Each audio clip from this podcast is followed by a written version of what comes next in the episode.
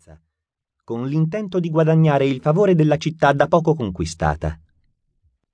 Sempre a metà giugno, 14.000 soldati di Luigi XII, dopo aver devastato le terre della Repubblica di Firenze, raggiunsero Roma e si accamparono fuori dalle mura.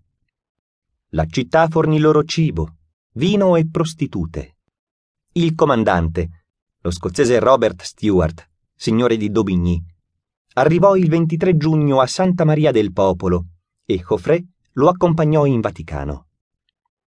Alessandro VI accolse con grande cortesia il capitano e si intrattenne a lungo con lui parlando di diversi argomenti. Il giorno dopo, il cardinale San Severino offrì a Daubigny un magnifico banchetto, allietato da musicisti, giocolieri e attori teatrali.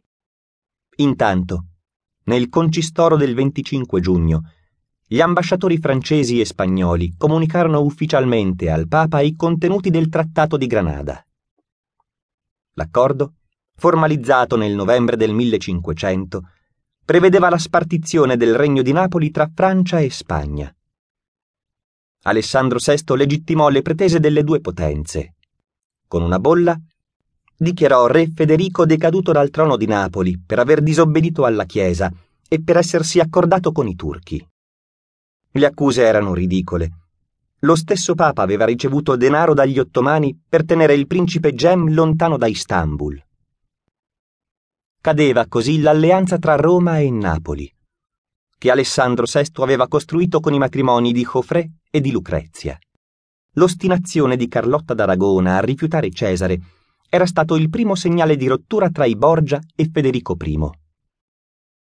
In debito verso re Luigi XII per il ducato di Valentinois e l'appoggio militare.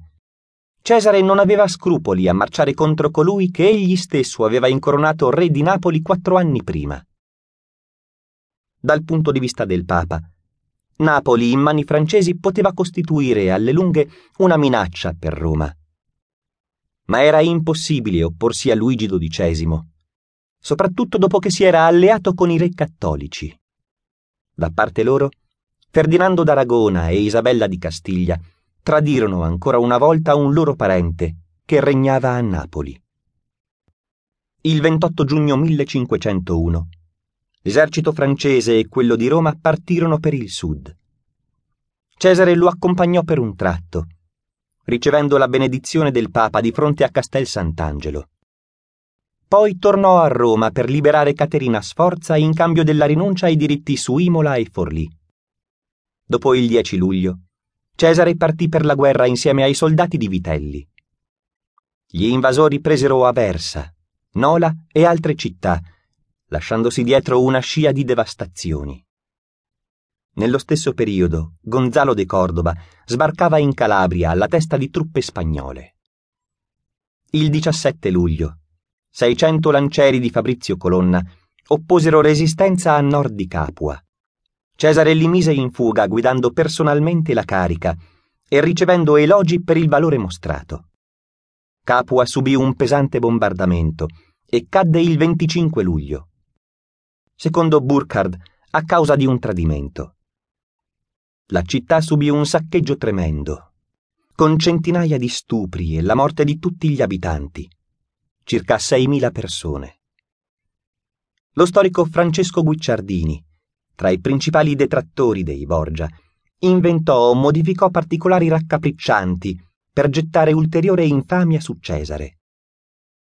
Vitellozzo Vitelli vendicò la morte del fratello Paolo, avvelenando uno dei responsabili, Rinuccio da Marciano, catturato insieme ad altri capitani di Federico I. Dopo aver piegato anche Gaeta, il 3 agosto Cesare entrò a Napoli con l'avanguardia francese. Un sicario cercò di ucciderlo, ma fu fermato da Michelotto. Il 4 agosto, Re Luigi ricompensò Cesare con 40.000 ducati e il principato di Andria. Federico I, fuggito a Ischia, cedette a Luigi le fortezze di cui era ancora in possesso in cambio di un salvacondotto. Lo sfortunato re portò con sé molti cannoni, vendendoli in seguito al Papa. Tra coloro che lo seguirono, il poeta Jacopo Sannazzaro sarebbe stato uno dei più feroci denigratori.